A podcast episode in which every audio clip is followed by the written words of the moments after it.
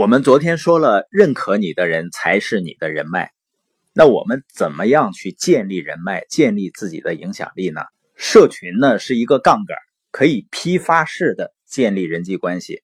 在线上呢，通过持续的价值输出，尤其是你的语音分享，能够对别人有帮助的话，那就会建立一种信任度。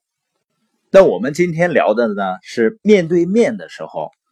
什么因素决定了人们对我们的认可度？那大家调过来想一想，什么决定了你对别人的看法、印象或者认可度呢？我们面对的一个人啊，如果他小看自己，从内心深处，那会不会通过他的语言和行为表现出来呢？所以呢，别人对我们的看法，实际上是由我们内心深处对自己的看法决定的。那我们就一定要为自己现在所做的事情感到骄傲。这个骄傲呢，不是自负，不是狂妄自大，而是呢，我们要对自己做的事情要有自豪感。你说我现在这个事儿做的还不是很好呢，还不怎么样呢，但是你仍然会有可以为自己感到自豪的地方，比如说你的选择啊，或者你的前景啊。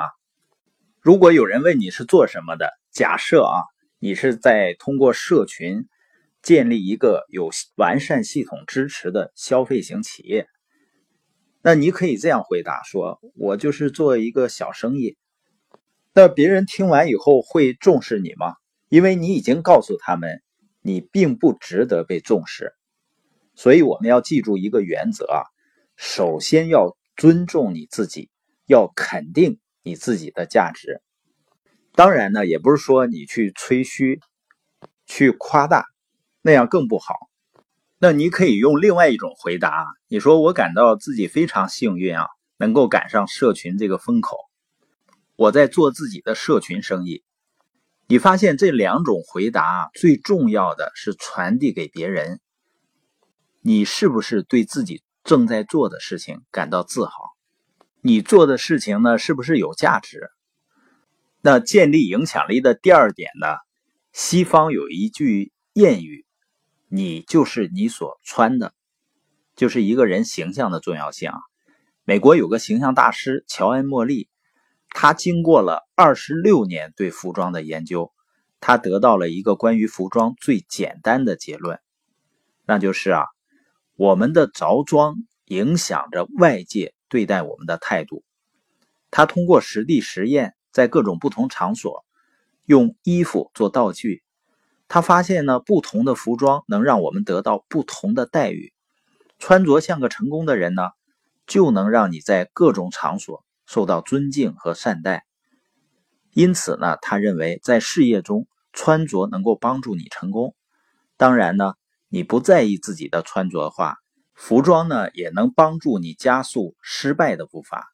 第三点呢，就是要有热情。这个呢都知道，但你说我怎么才能够充满热情呢？就是你对你做的事情要有自豪感，要有价值感，同时呢，对你要实现的愿景要有信心。这个时候热情就出来了，而它的感染力是非常强大的。当然呢，热情的同时不要显得急躁。如果热情中呢还有一份淡定，它两个呢并不矛盾的。因为有的时候呢，一个人表现的很淡定，实际上呢，能体现他的信念。第四个建立认可度的关键呢，就是要真实，不要轻易许诺。如果承诺了一件事呢，哪怕付出再大的代价呢，也要兑现承诺。第五点呢，就是不去贬低别人，不去攻击别人，因为人们没有意识到啊，你贬低别人或者贬低你的产品的竞争品牌。并不能抬高你自己，就是别人不好，并不能说明你就好了。而且，当贬低别人或者攻击同行成为一种氛围的话，那就很难吸引更优秀的人来参与你的事业了。